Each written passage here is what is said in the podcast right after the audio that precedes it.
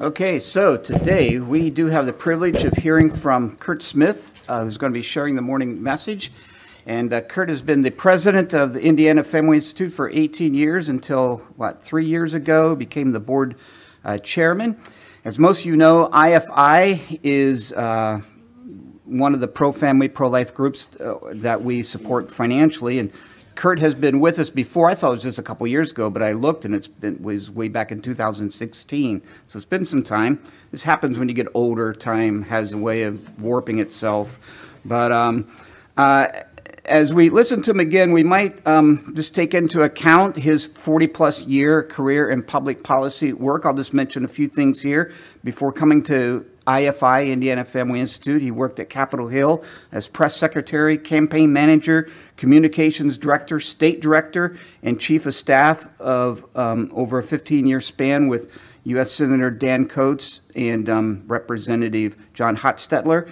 And before that, he worked for various newspapers. So he has a history of knowing what's going on in our culture and motivating Christians to rise up against the ongoing forces that are harmful to families, to churches, to the gospel, and to society at large. So we're glad that he's on our side. He is one of us, he is a friend. So please welcome Kurt Smith this morning.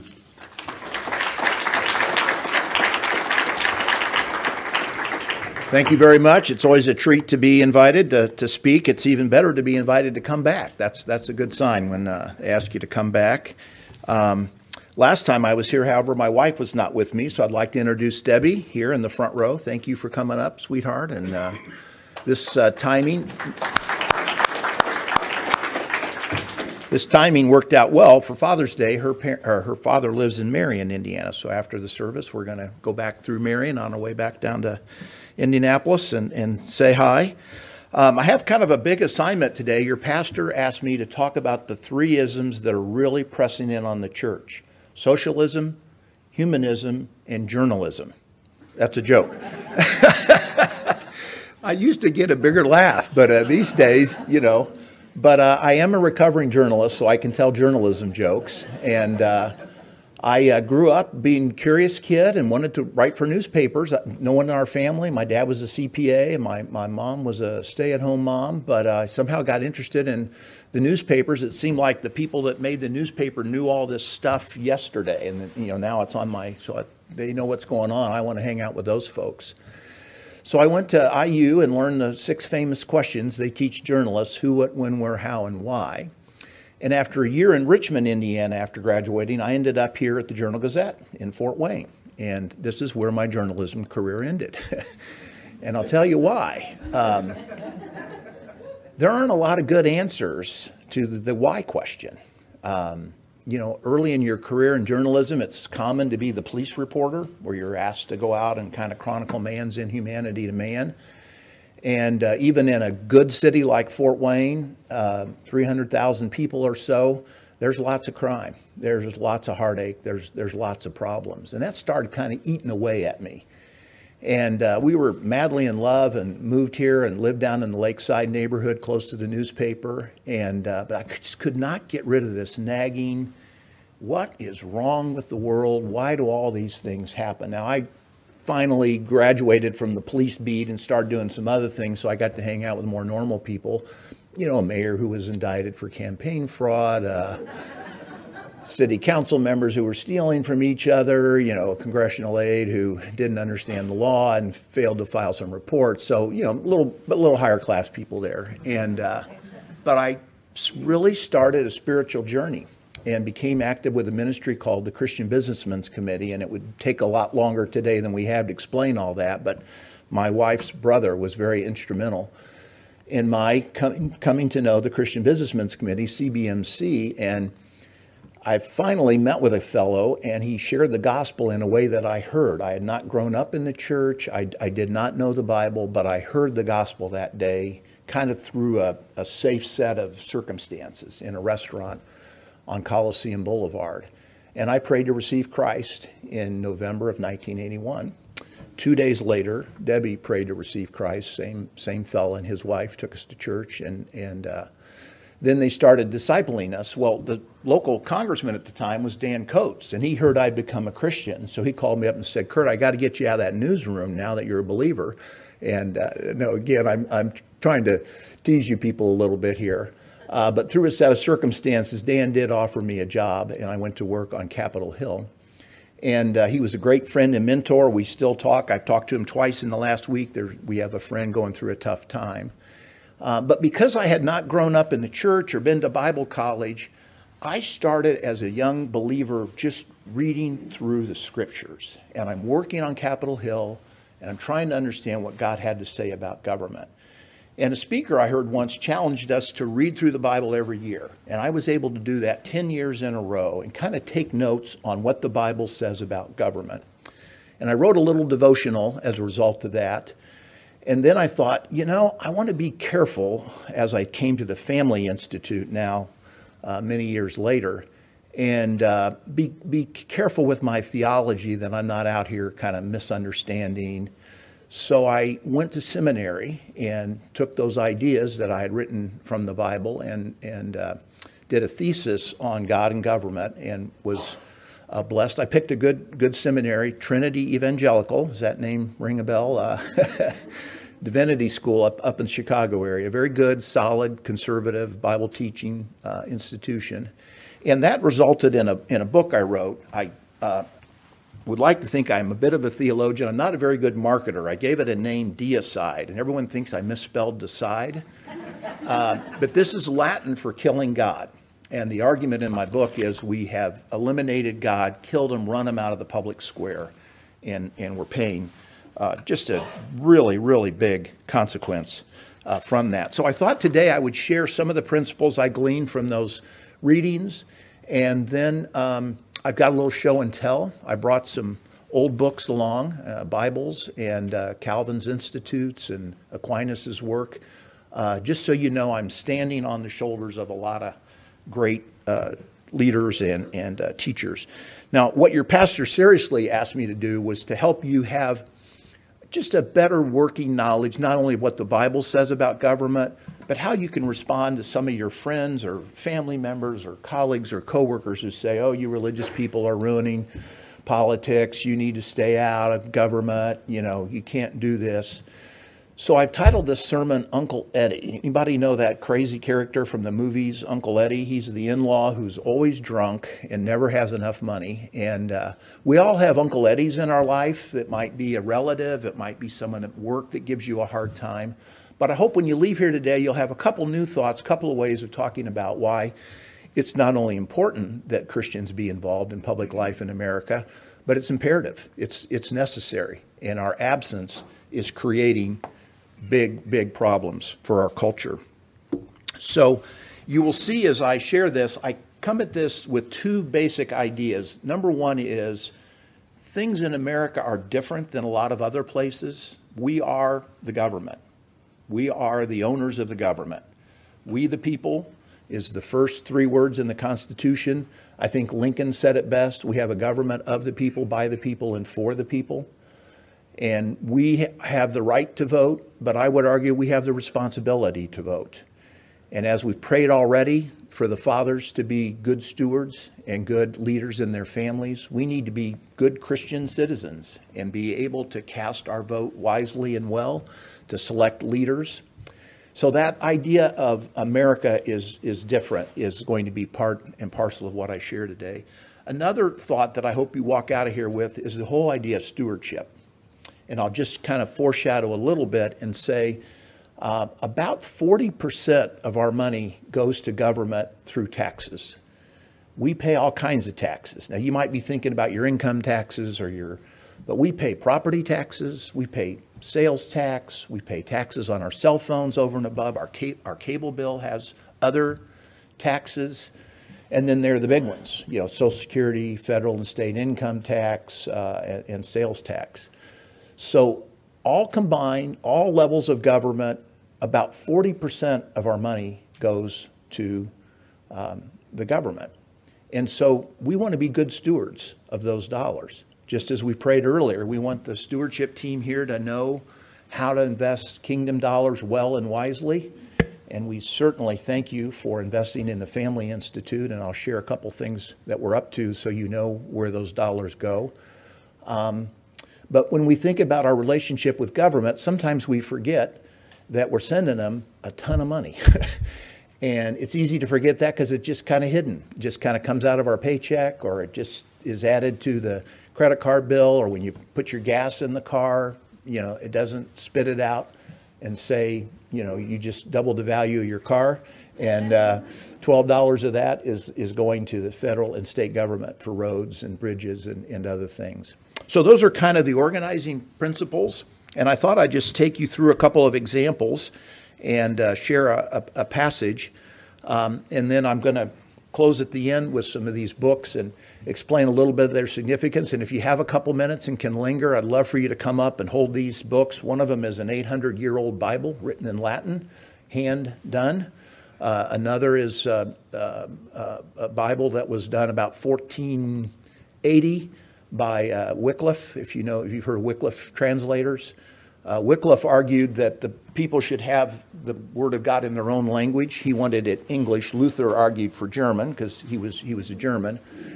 And uh, the church was very opposed to that. They didn't want people to have access to the scriptures for lots of reasons. You know, their argument was people don't know how to handle God's word. You need to be trained.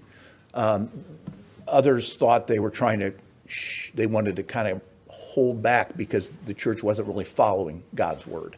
So that was that, that fight in that day. And Wycliffe started writing it in English, and he was put to death for that. 200 years later, another English theologian, Tyndale, if you've heard of the Tyndale House Publishers, named for him, uh, Tyndale also wanted to put things in English. By then, Gutenberg's press had started, so now we're doing text, we're printing books. And so we've got a Tyndale uh, Bible up here as well. And these all come from an organization I could tell you a whole lot about, but um, uh, they have 1,600 works. Many of them have a religious significance. Um, and it's all down in Indianapolis. And if you're ever down there, I'd love to give you a tour of the uh, collection and show you about. Some people say it's worth $50 million. Uh, some people say it's maybe 25. Um, we think the ideas are, are what are valuable. But anyway, I'll be, I'll be closing with that. So, as I said, when I read through the Bible uh, those times, I kind of came away with three basic conclusions that I, I found later in seminary were, were kind of what some of these theologians had, had recognized and uh, acknowledged earlier, but we kind of lost this way of thinking. First of all, government is God's idea. It's, it's God's idea. He wanted to be the, the king of Israel, and Israel rejects him in, in one of Samuel's uh, books. And he says, okay, so you're going to have kings, and here's what it's going to look like. And it's not going to be good. Um, Christ comes along later and kind of separates government and, the, and uh, the, the, the, faith community with uh, the passage from Matthew that I'm going to read here in a moment uh, that uh, talks about render under Caesar what is Caesar's and render under God uh, what is God's. And in fact, I will kind of start the show and tell here if you remember that story, which I'll read here in a moment, Christ says, Bring me a, a denarius, a coin, and you can actually buy these on the internet. This is not a priceless museum piece. This would be several hundred dollars. This is a 2,000 year old silver denarius. So I'll start it here, pass it around, take a look. If you just hold it, you can't hurt it. If you get your, you know, ammo box out or something, you, you could do it harm. But just pass it around the, the uh, sanctuary and let people uh, uh, see it. but, but first, government is God's idea. The next thing I noticed as I read through the scriptures was God gives government unique responsibilities. There are things that government can do. Only government is authorized in the Bible to take life. And if you read a little deeper into the Gospels, that's why the religious leaders bring Christ to the Roman uh, political leaders because they can't put him to death. And they say, We want you to kill Christ. Because their Bible, the Hebrew scriptures, did not allow them uh, to take life. So, another very important responsibility of government is to declare what's good and what's bad. And that happens all the time. We pass laws, we tax things we praise the baseball team that wins the state championship, and we put bad guys and gals in, in jail. So government has that role as well. The thing that maybe was a little more unique to me and some of my reading was I read through the Bible and I concluded that government is a high calling. Many of my conservative friends are pretty negative about government, and that's, you know, government deserves and earns its low ratings every day.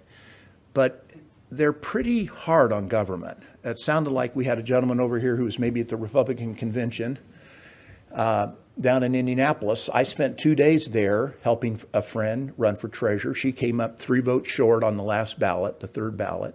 Um, but um, I have a higher view of government than, than a lot of people. Now, I can't say the government's doing what it's supposed to. It's way outside of its lane, so to speak, its job description from a, a biblical point of view. Um, but it, it is a high calling and an important thing. And I think that's one of the reasons why I've enjoyed a career in public life, working on Capitol Hill and then uh, on public issues. So those were kind of my three takeaways. Now, Christ puts this in great um, um, contrast when he's uh, asked in Matthew, should we pay taxes? And this might be a familiar story as the denarius goes around. This is Matthew 22, verses 15 to 22. Then the Pharisees went and plotted how to entangle him in his words. Can you imagine trying to trip up Christ? Uh, that, that's a big assignment. And they sent their disciples to him along with the Herodians, saying, Teacher, we know that you are true and teach the way of God truthfully, and you do not care about anyone's opinion, for you are not swayed by appearances. Tell us then what you think. Is it lawful to pay taxes to Caesar or not? But Jesus, aware of their malice, said, Why put me to the test, you hypocrites? Show me the coin for the tax. And they brought him a denarius. And Jesus said to them, Whose likeness and inscription is this? They said, Caesar's. Then he said, Therefore render to Caesar's the things that are Caesar's, and to God the things that are God's. God's. When they heard it, they marveled, and they left him and went away.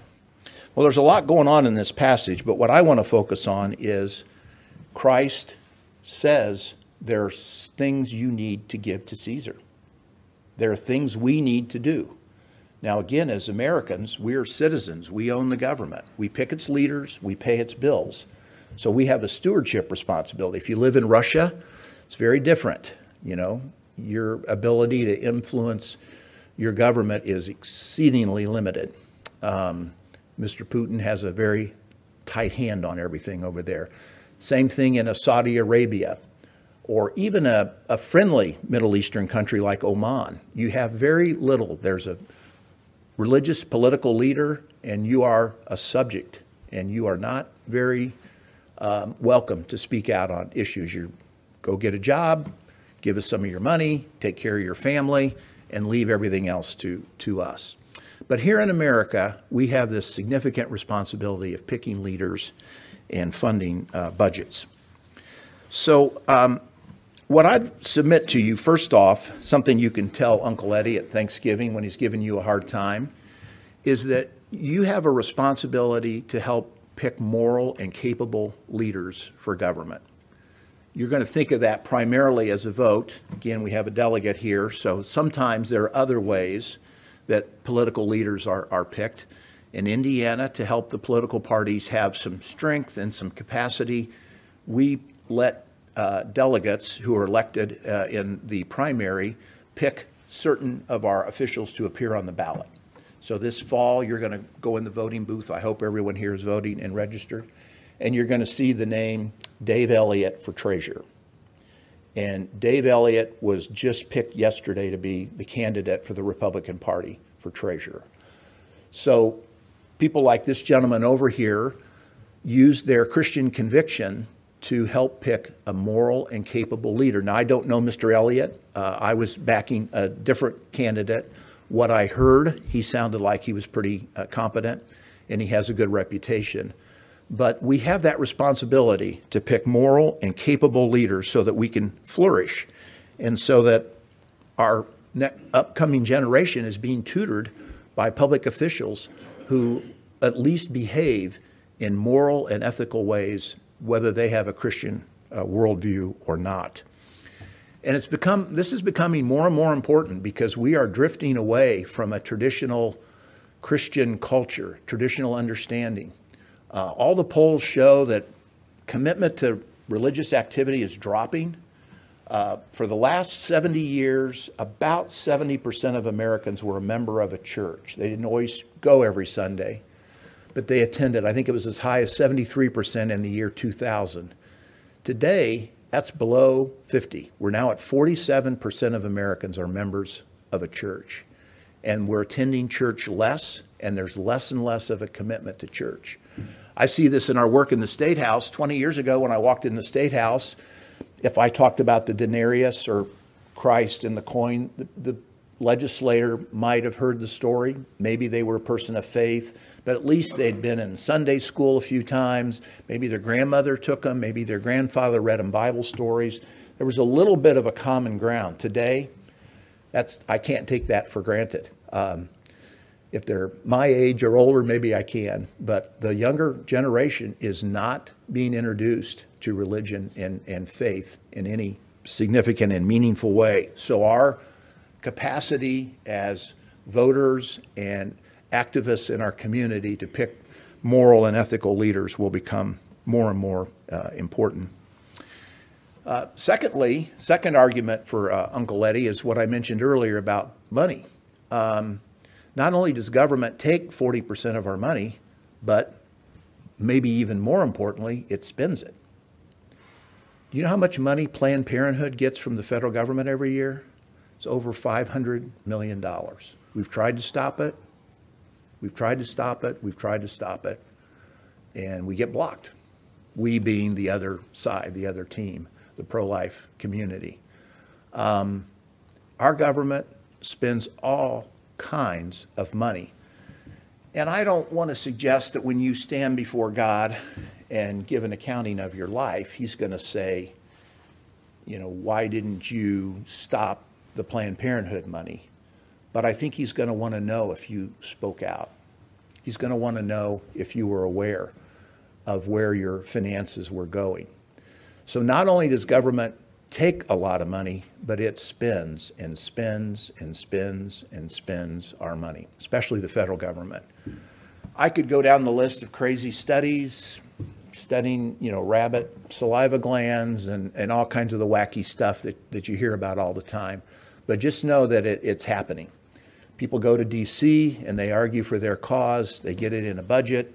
They get a committee chairman to agree. They slide it in late at night in a, in a backroom deal and then it's just about impossible to get it uh, out of there. Even the hot button visible things like Planned Parenthood, we've been trying to get them defunded for years.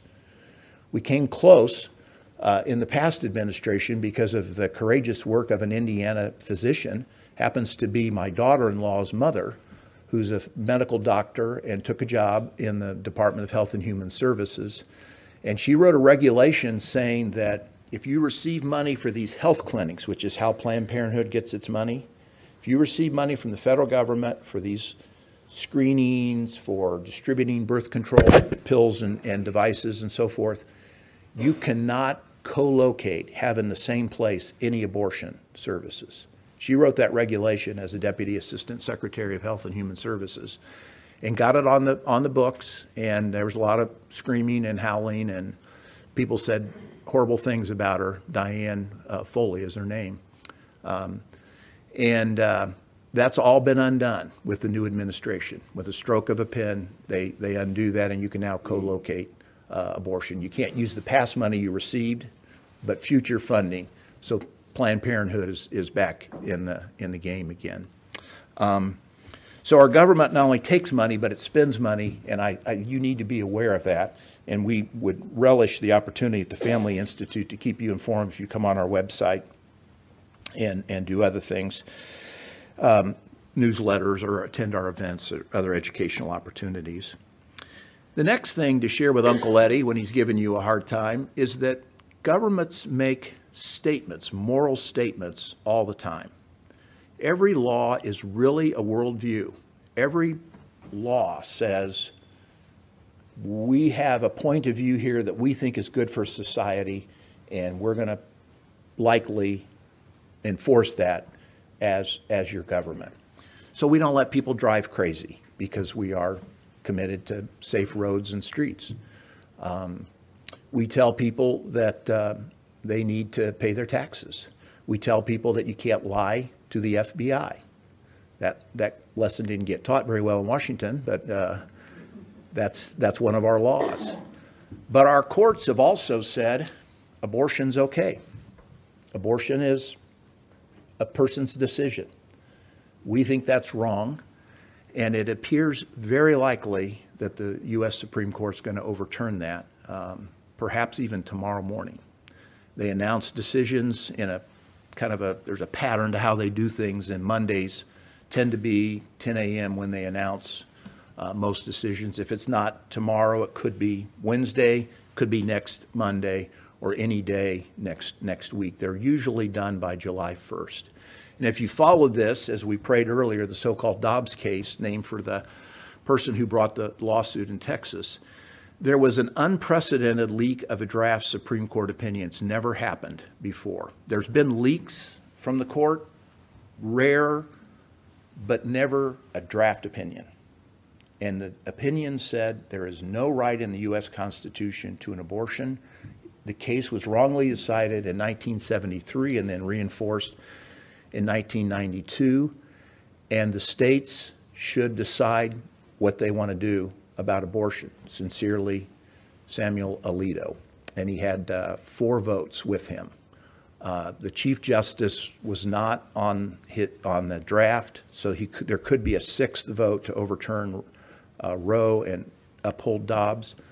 Uh, the three liberals were already off the case and, and mad. So a very unusual and unprecedented leak. Still don't know where it came from. Uh, there's two schools of thought. One is the liberal justices were so upset they thought they could maybe derail the thing if they got it out.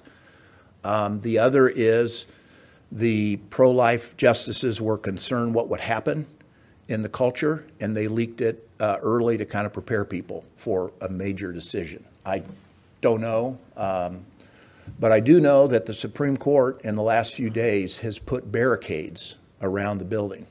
They've built huge, impenetrable fences, wire, thick steel mesh fences all the way around the U.S. Supreme Court.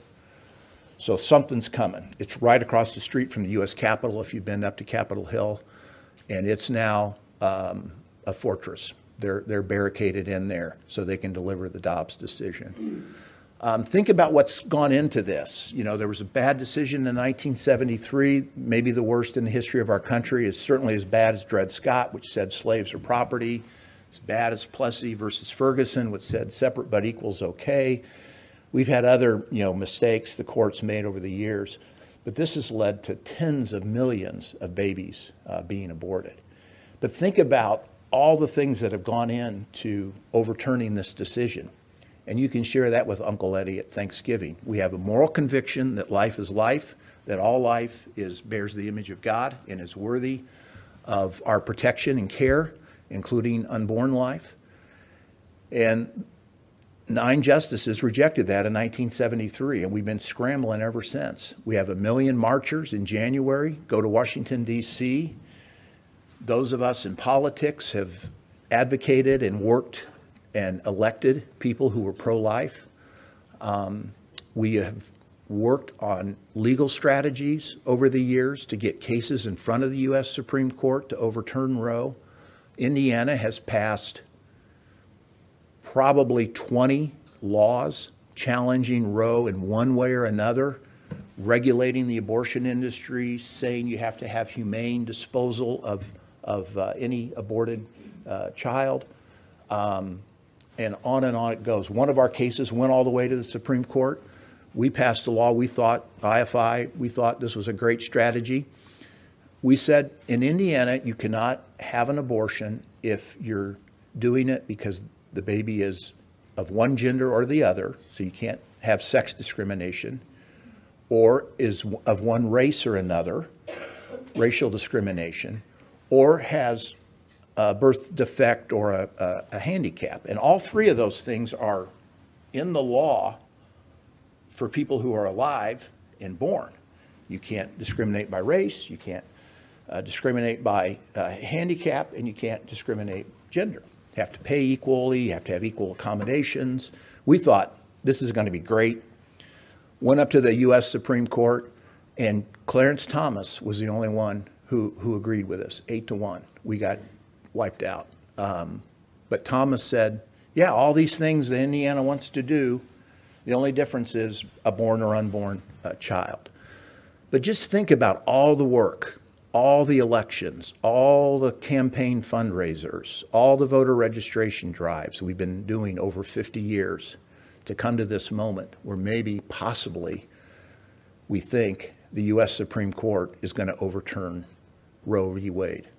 Um, and that's the kind of activity you need, and that's the kind of thing you need to tell Uncle Eddie at Thanksgiving that you're proud to be a part of, and you're not going to back down. You don't have to be rude. You don't have to trumpet it. You don't have to be holier than everyone else in the room, but just let them know you're going to be articulate and advocating for your views and, and your values. The final point I'd like to make that we can derive from, from the Bible and from our uh, commitment to rendering under Caesar what is Caesar's and unto Christ what is Christ. There's, there's one special issue that's maybe even more important than the abortion issue that we need to, as the church, be advocates for and fight for, and that's freedom of religion. You might hear the First Amendment, certainly that's kind of the core, the corpus of it, but there are many expressions of religious freedom that our government um, seeks to and generally does uh, uphold. Uh, the cases in the last decade have been pretty good on religious liberty. They're kind of getting it that as Christians are uh, more of a minority and the larger culture is more hostile toward people of faith, that we need to protect Christian rights, the right to worship, the right to have a Bible that's not uh, uh, adulterated or edited by government in, in any way, to have a chaplain in the military of your faith and persuasion, so that as you wrestle with the spiritual issues that serving our country in combat gives rise to, you have uh, godly counsel and uh, spiritual care. Uh, and on and on it goes, praying before a football game. You probably heard a case about the coach all on his own, didn't ask any players. He went out to the 50 yard line after a football game, bowed his head and said a little silent prayer, went back. He's been sued. He, he lost his job. And he, his case is in front of the Supreme Court. Um, so I think the church has a special responsibility to steward our religious liberty, our religious freedoms uh, in this country. Because if we don't stand up, who is? It used to be the ACLU would fight for us but uh, they've they've given up. They're they're a one-sided uh, operation now. They used to help the minority religions in our country uh, have access to be able to preach or teach or go to school or um, and and they just they've just given all that given all that up. Well, I hope I've shared with you here today a, a couple of thoughts. Um, if I could just go back to the abortion issue for one moment, I'm I'm so passionate about that. We're on the cusp here. I had the privilege of talking with the Speaker of the Indiana House yesterday, and I think our legislators will respond pretty quickly to the uh, uh, overturning of Roe. So if you're inclined to pray, this would be a great time to pray for wisdom in all 50 state capitals and the U.S. Capitol, where the abortion issue is likely to change dramatically whenever this case is formally uh, handed down. And in Indianapolis, there's a commitment to doing the right thing as quickly as possible. I reminded the speaker yesterday there's on average 22 abortions every day in Indiana. So to wait a month or six months until they're back in session is to is to not see some of our fellow citizens get to take their first uh, breath. So I would I would ask you to to pray, and just remind you that we in this country have a unique opportunity. We're stewards of this government. We pick the leaders and pay the bills. And we need to speak up and direct where that money goes. We need to select good and godly leaders. And we need to stand up for these important issues like abortion and religious freedom. And I thank you again for your support of the Family Institute, which allows us to be in the State House every day and uh, to be your voice and your advocate on these uh, issues in, in Indianapolis. Thank you very much, Pastor, for uh, your warm welcome today. And I can't see the clock, but I think I'm doing okay here. I got 10 minutes. Okay. Well, then I can start bragging on these books down here. Um, um, I don't normally brag on my own book, but um, I think you'll find that. Um, uh, I guess you can't hear me if I go. Um, please come up afterwards. I'd like to get that denarius back, by the way. Uh, but up here in this corner is a 1240 Bible called the Vulgate. It's written in Latin, and Vulgate comes from the same root word we get vulgar, which mean, it used to mean common, uh, but now it kind of has a negative connotation. But that was the language of, of the church for a long time. Uh, the Holy Roman Catholic Church, everything was in, in Latin. And a big part of the Reformation was we want the Bible in our own, our own language.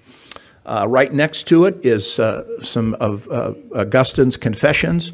Augustine is probably the most important uh, church leader outside of the Bible. Uh, he wrote in about 400 AD. And among the many things he did, he invented the autobiography. He wrote a book about himself and his spiritual journey. It's pretty clever. I've not read it, just pick it up and go through cover to cover, but he's got amazing insights. Um, so if you're looking for a church father to learn more about, Augustine would be uh, a good one. I think he's the most influential uh, thinker in Christianity, aside from the authors of the Bible, Paul, John, etc. Um, then we have a complete Tyndale, uh, excuse me, uh, Wycliffe New Testament. Again, Wycliffe was the guy who said we should have the Bible in English, get it out of Latin and into English so the common person could understand it and he started copying them, getting a team of people together by hand. And the crown, the, the king, put him to death for that. He was martyred for his faith. Then along comes Tyndale, and we have a Tyndale um, Bible here as well. And as I mentioned, he is uh, the publishing house is named for him. The major difference there, it's 200 years later, Gutenberg's press has been invented, and um, uh, we're now printing them. And you could do one Bible took about nine months for the monks to write everything down. And as you'll see, this one, it's ornate and decorated and beautiful. So it probably took over a year for this one. Um, but now you could print 50, 60 Bibles a year. So productivity surged. And the Bible became very, very common. And the conversation continued on. And the King of England finally had to relent. And we got the authorized 1611 King James Version of the Bible. I did not bring that. It's a big tome, it's a big dude. And they would have uh, um, a, a, pulpit like this, and they would put that Bible, and there was generally one for every church in, in England. They printed about 20,000, and we have a full one. And ours is called a He Bible because in the very, very first 1611 King James Bibles, um, there's a typo in the book of Ruth, and they say He went forward instead of she. It was referring to Ruth. And so if you have a he, 1611, you know it was very early in that printing of 20,000 from 1611 to, to 1620. Then I brought Calvin, who's uh, one of the major thinkers for those of us who uh, think about government. Uh, his institutes give us a real true systematic theology, and most theologians today are borrowing and building off of, off of what Calvin said. Uh, for Catholics, that is uh, that uh, core um, uh, thinker is Aquinas, and we have a, one of Aquinas's works over here, 1475. Uh, Aquinas is more familiar in, in the Catholic Church, and um, this is only one of three known copies in the world of, that survive of his 1475 uh, Summa Theologica. Um, so, um, thank you very much. And I'll linger up here with the books if you want to come up and, and see them. You can even touch a page. I just ask you not bring up water or coffee or Coke or anything, just kind of if you're going to come up and take a look. Uh, and I'd like to shake your hand and thank you again for supporting the Indiana Family Institute. Blessings to you all.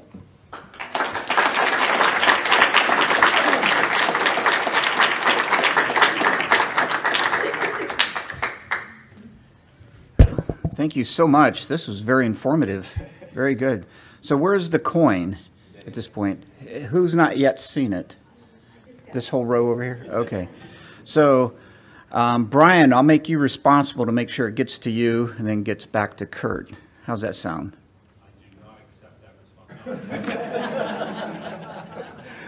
Well, you could delegate it to somebody.